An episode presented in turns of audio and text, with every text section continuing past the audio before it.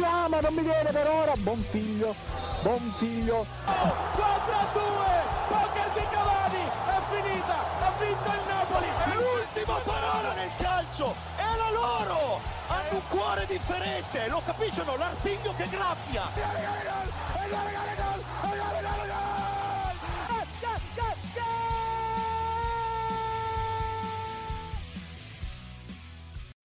Un gaudioso buon pomeriggio, cari amici ascoltatori di Goal Speaker. Benvenuti a quella che sarà, ai noi, purtroppo, o magari per qualcuno per fortuna, l'ultima puntata di questa stagione che è iniziata, come sapete, benissimo a novembre. Abbiamo deciso di tenervi in compagnia per il campionato, per gli europei, insomma, siamo stati con voi praticamente per diversi mesi e ora dobbiamo prenderci anche noi qualche settimana di pausa, per cui questa è un po' la puntata che si chiude questa stagione eh, calcistica e non solo. In mia compagnia c'è un ospite, quest'oggi è già stato venuto sulle nostre reti, è sempre presente sulle reti radio statale, per cui andatelo a seguire poi per, sul canale di Breaking Lab, ma a questo punto non posso far altro che salutare Daniele Invernizzi che ringrazio che è qui con noi quest'oggi. Ciao Marco, ciao, grazie per l'invito per questa ultima puntata eh, c'è stato qualche, qualche caduto tra le fila di, di goal speaker, perdonami. E, e, niente, io sono qui, sono a disposizione da, da, persona informata sui fatti dell'Italia e basta, come sai bene, la mia filosofia di guardare il calcio. Eh, sono qui pronto per fare. Fa, prometto di non fare il tifoso medio italiano, ecco. Beh, comunque noi tendenzialmente ci esprimiamo anche un po' in fase effettivamente tifoseria, ma cerchiamo di essere sempre super partes. Per cui, giustamente Daniele, per non farti un torto, parleremo subito delle altre nazionali che si sono eh, in qualche maniera espresse in questa maniera europeo perché è finita la fase gironi e poi parleremo appunto anche di Italia e di mercato, per cui un breve stacco con i nostri sostenitori pubblicitari e non pubblicitari e poi partiamo subito con i vari nazionali che si sono qualificati agli ottavi.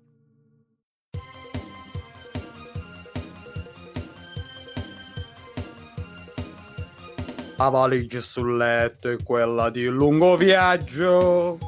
Io tenevo i codini stessa di Roberto Baggio mi hai guardato voglioso, ti sei steso sul letto, io mi sono eccitato dentro il mio doppio petto.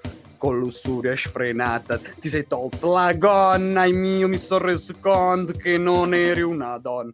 Se mi lasci non vale, peso più di un quintale. Se mi lasci non vale, brindo con un potale. Quando arriva la festa, io mi ciuccio la pasta e mi fondo il travesta tutto giorno qui, tutto martedì e venerdì su Radio Statale con speaker. E rieccoci qui, cari ascoltatori. Partiamo subito, io direi dal girone F, quindi un po' dalla fine, perché è quello che è stato definito il girone di ferro.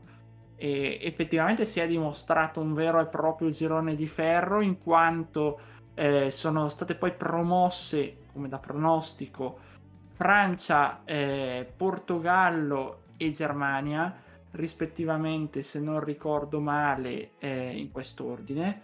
Eliminata purtroppo l'Ungheria che però ha reso veramente cara la pelle, caro Daniele, perché la Germania per 84 minuti era fuori. Eh, era fuori, esatto.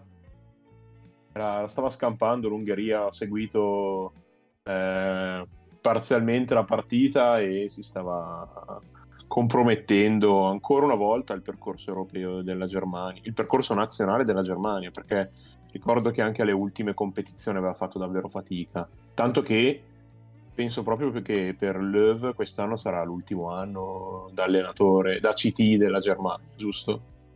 Sì, sì, sì, Löw tra l'altro era già in scadenza, già era previsto un suo addio e è stato veramente criticato in Germania lo chiamano yogi ormai, soprattutto effettivamente in questa eh, impresa possibile a Germania, anche se da, visto diciamo, la situazione classifica se non ricordo male, il secondo posto perché è passato proprio eh, davanti al Portogallo nonostante a pari punti con 4 punti, visto la vittoria nello scontro diretto per 4 a 2. Però questo ha permesso di arrivare quindi seconda e trovare una parte del girone ok contro l'Inghilterra subito per cui non sarà semplicissima per i tedeschi. Ma poi in caso ai quarti finali una tra Galles e Danimarca e in semifinale se non ricordo male comunque squadre abbastanza semplici agevoli. Insomma è stata forse una fortuna sai Daniele per i tedeschi. Eh, è sicuramente, sicuramente tra nel tabellone quella con eh, vabbè potrebbe, potrebbe, può giocarsela sicuramente contro l'Inghilterra giusto? Ce l'ha? sì sì sì agli ottavi sarà contro gli inglesi sì quindi eh, insomma eh, può giocarsela però sai che sicuramente non credo al fatto che abbiano eh, puntato ad arrivare secondi per evitare chissà chi, però mai dire mai. Ecco, io queste, a queste cose non credo, penso che il girone si debba vincere sempre, infatti parlandone anche con amici eh, si pensava di provare a capitare eh, nell'altra parte del tabellone, quello un po' più semplice appunto, eh, perché così sei più agevolato eccetera eccetera, però in realtà questi calcoli non si fanno e sappiamo che, che quando si fanno i calcoli noi italiani usciamo sempre, basta vedere i biscottoni delle ultime volte, quindi giusto così. Ma poi volevo dire una cosa su Löw, eh, insomma, com'è che lo chiamano Yogi? Però Yogi sta, ci ha dato dentro in questi anni di, da City della nazionale tedesca, insomma. Eh, stavo guardando il suo palmarè di tutto rispetto, qualche bronzo, quattro bronzi, due ori, un argento, insomma ha lasciato bene, non è stato il Ventura di turno, ecco. Beh, ha vinto anche un mondiale, direi. Quindi... Sì, sì, sì, esatto. Ma poi il problema di Leve che viene criticato è questo atteggiamento molto difensivo e di puntare soprattutto sempre gli stessi giocatori che sono un po' lo zoccolo duro di questa nazionale, tra cui mi viene subito in mente il caso di Gundogan, che sono stati veramente criticatissimi in quanto secondo i vari tifosi, i giornali comunque tedeschi, addirittura eh, c'è stato un giornale tedesco che ha scritto subito non so come mai ci siamo qualificati, perché anche guardando un po' la partita con l'Ungheria veramente avrebbe meritato la squadra di Rossi che spiega vuole ha ceduto di nuovo all'84esimo come contro il Portogallo eh, ma, ma, poi ha subito dei gol la Germania, che assolutamente non è la Germania. Ma io aggiungerei anche nello zoccolo duro del Mr. Löw eh, Müller, che uh, si è visto eh, sotto, sotto i, i, riflettori quando ha fatto questa battuta a Goesens eh, perché esce al sessantesimo. Vabbè, non so, m- mi pare che to- il buon Thomas Müller specchi un po' di arroganza a volte. Eh. Mi, mi, dispiace, però preferirei vederlo perdere sempre. Ecco. Qua effettivamente i, i giocatori dell'Atalanta corrono solo con l'Atalanta. Tra cui uh, Gosens, per cui c'è stato Müller che ha detto ma tu corri per 60 minuti perché giochi in Italia, e poi si corro. Che risultato però. Esatto, quindi... Eh... E, caro Daniele, dall'altra parte, visto... ah, ah, dall'altra parte abbiamo visto invece Francia e Portogallo 2 a 2 con Cristiano Ronaldo che ha battuto ogni record a questo punto, mi verrebbe da dire proprio completamente. Sì, sì, ha fatto... Qu- quanti gol ha fatto? Ha battuto il record di, del bomber iraniano, mi pare, no? Sì, l'ha raggiunto a quota 109 gol in nazionale.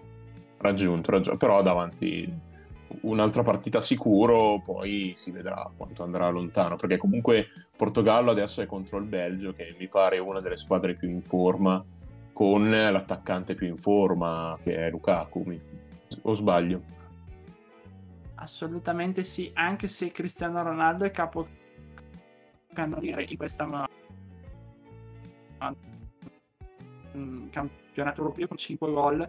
Tra l'altro ha battuto anche il record definitivamente dell'Eroi eh, Michel Platini che deteneva 9 gol eh, segnati in varie edizioni, quindi sommati ai campionati europei, è arrivato pensate a 14 gol e 5 campionati europei consecutivi giocati per Cristiano Ronaldo. Insomma, un Highlander veramente. Ma eh, Daniele, secondo te questo Portogallo dove può arrivare? Perché è un'altra squadra che è stata parecchio criticata e anche qui delle scelte giocatori che forse non sono state azzeccatissime.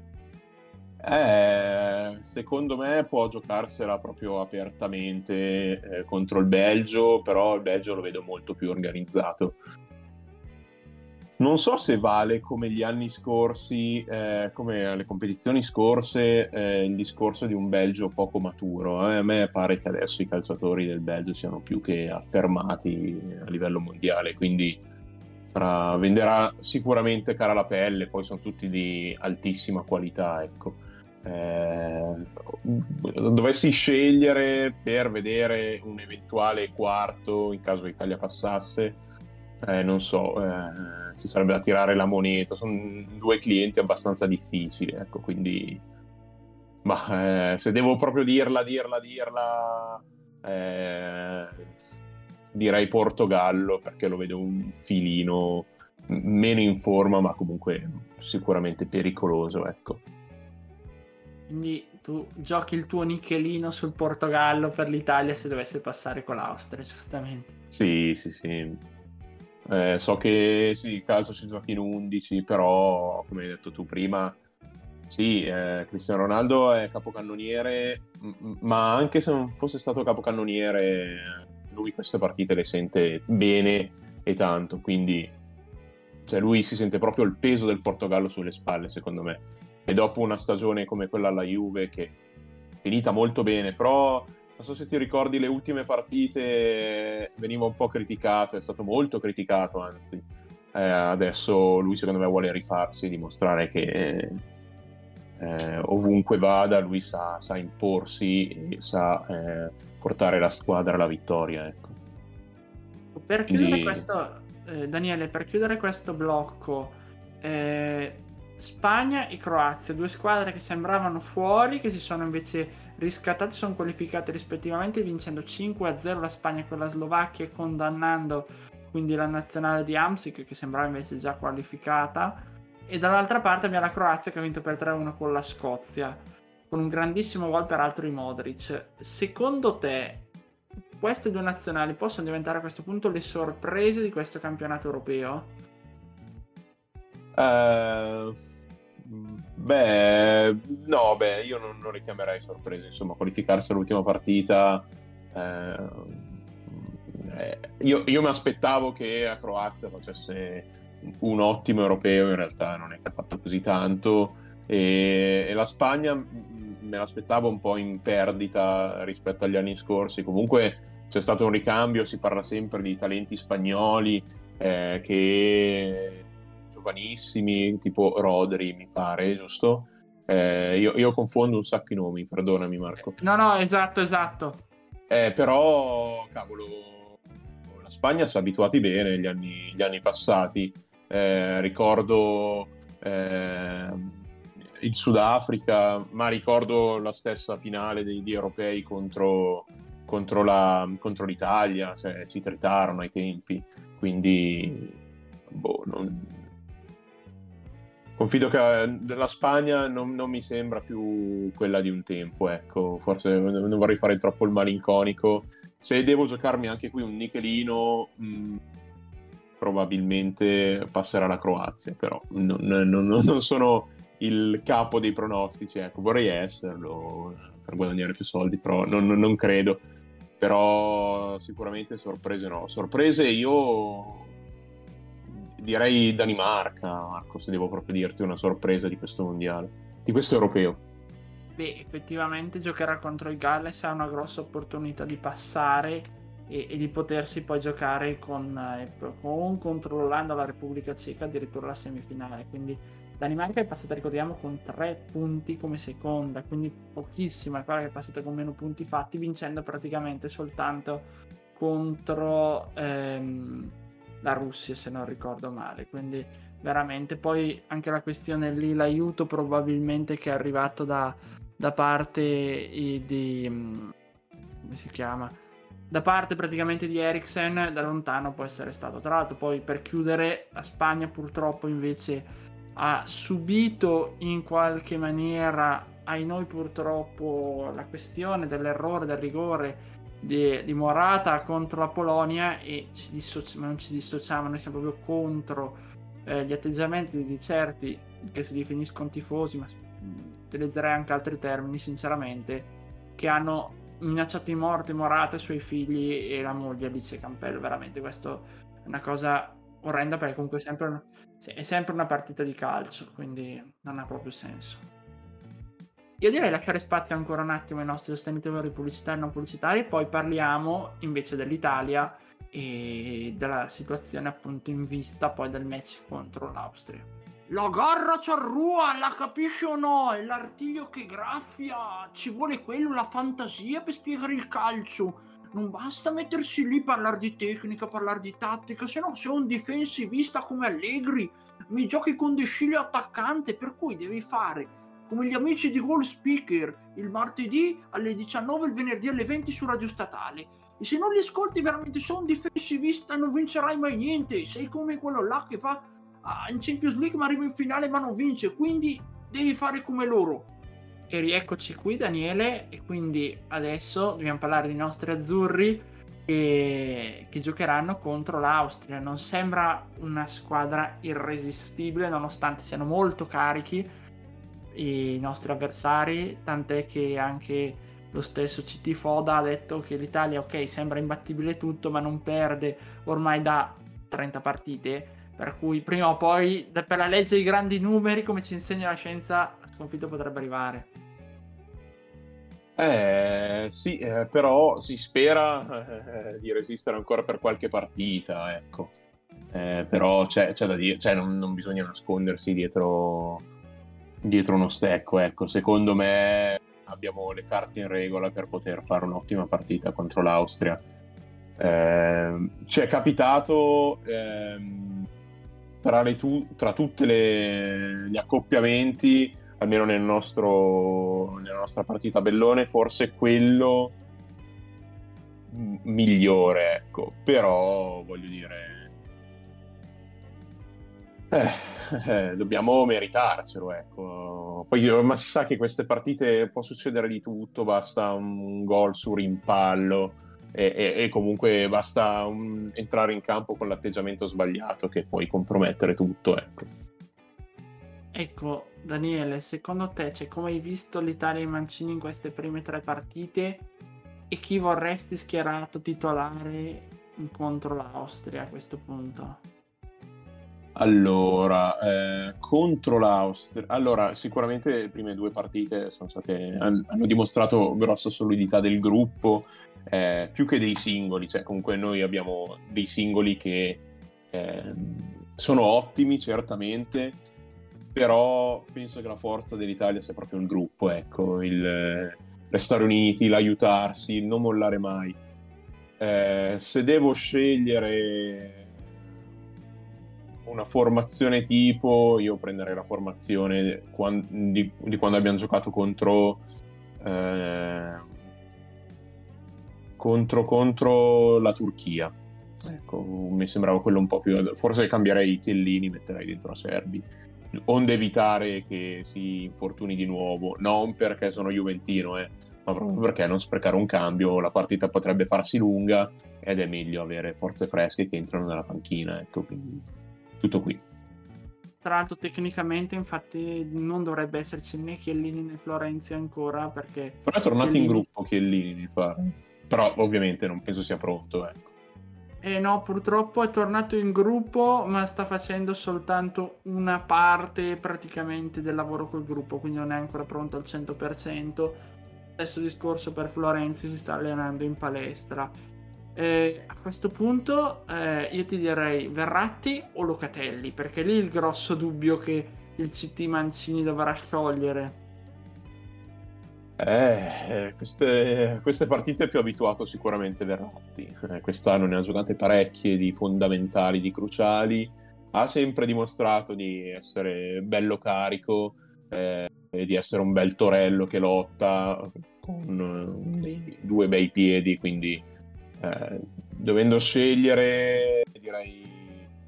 Bah, eh, Verratti, io sicuramente Verratti mi dispiace per, per Locatelli, però eh, serve gente pronta. Non nego che non sia pronto, però queste partite ci vuole quel, quel centesimo che va a fare l'euro, ecco.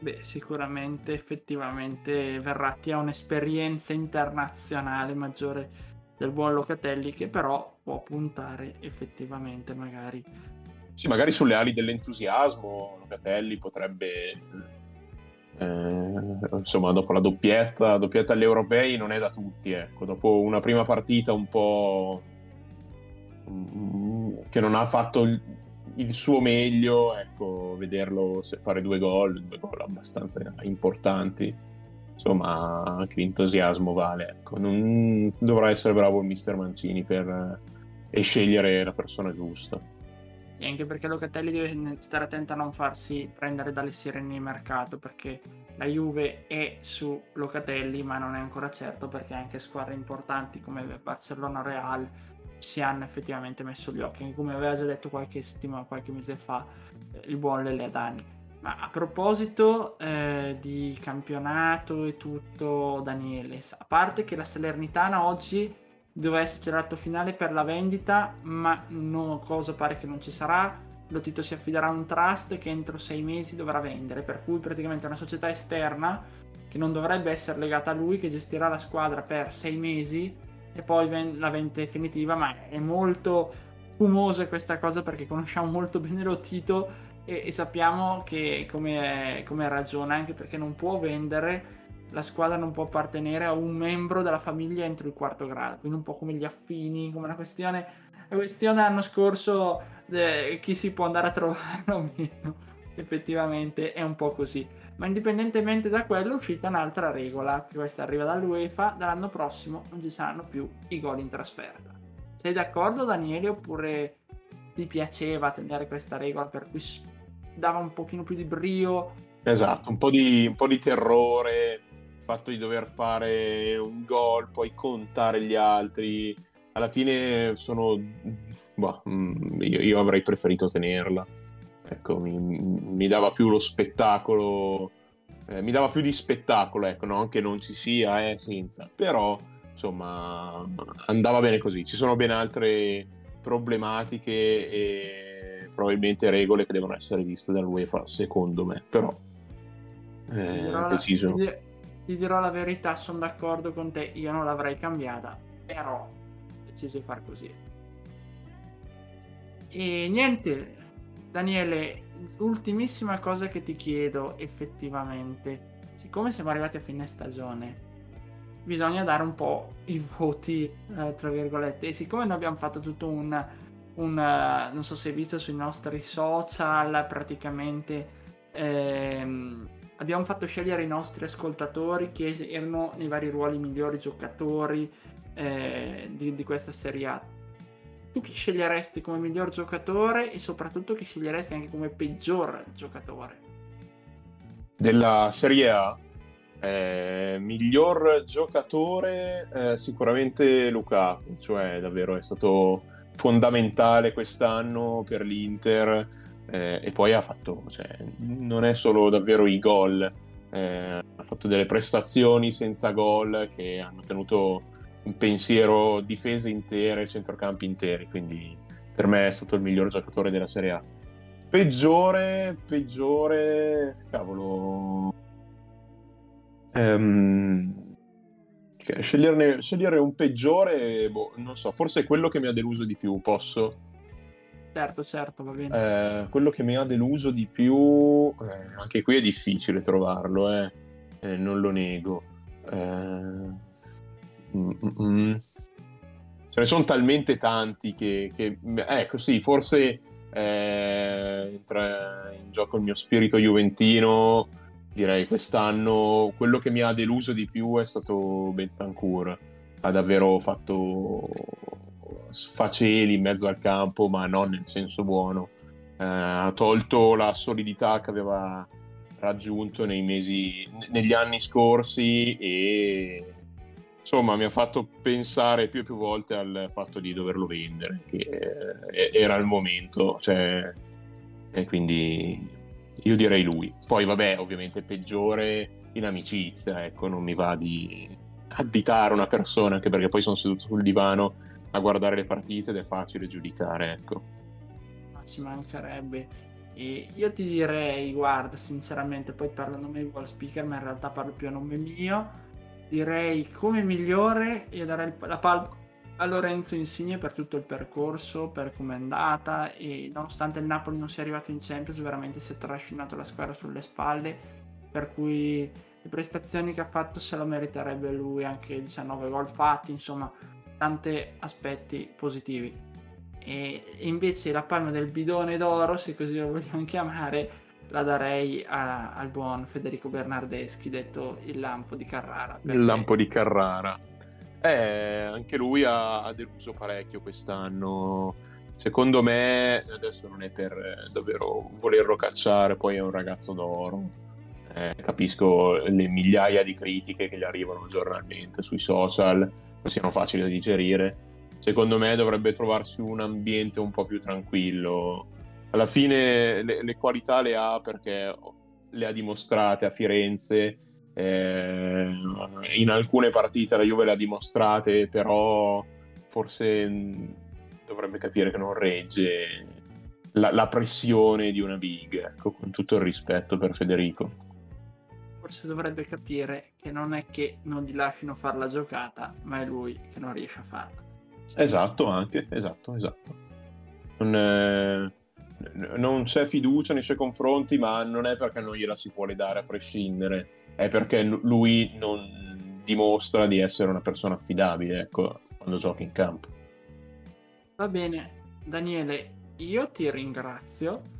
Eh, direi che essendo l'ultima puntata io devo ringraziare anche tutti i miei colleghi che immagino ci staranno ascoltando, quindi parto puramente in uh, ordine alfabetico, spero di non sbagliarmi, per cui eh, ringrazio ehm, Pietro Andrigo, mh, mm, Matteo Garaventa, Morgan Guida, Gianluca Migna, eh, Luigi Mazza, Francesco Quattrone e Federico Rana che mi hanno sostenuto e si sono alternati su questi microfoni in, questa, in quest'anno è anche l'ultima puntata, effettivamente l'ultimo programma di Radio Statale, per cui devo ringraziare anche tutto il direttivo che mi ha accompagnato in questo anno a gestione Radio Statale. È stata forse la stagione più difficile delle sette che sono andate in onda di Radio Statale perché abbiamo dovuto fare tutto da casa, tutto con i microfoni appunto eh, collegati a distanza, con problemi che ci sono stati di connessione e tutto, per cui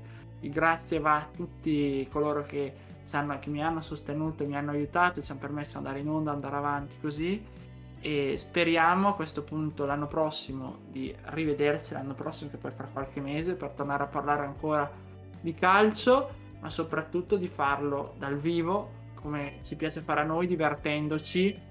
E per cui io do appuntamento ad ottobre Speriamo che l'Italia possa vincere questo europeo, ce lo auguriamo veramente vivamente perché ce lo meriteremmo e speriamo soprattutto a ottobre veramente di tornare dal vivo a farvi divertire e a parlare ancora con voi di calcio. Un caloroso saluto a tutti. Un gol spettacolare, un gol meraviglioso, impressive, impressive, impressive. Come si chiama? Non mi viene per ora. Buon figlio, buon figlio. Oh, contra due!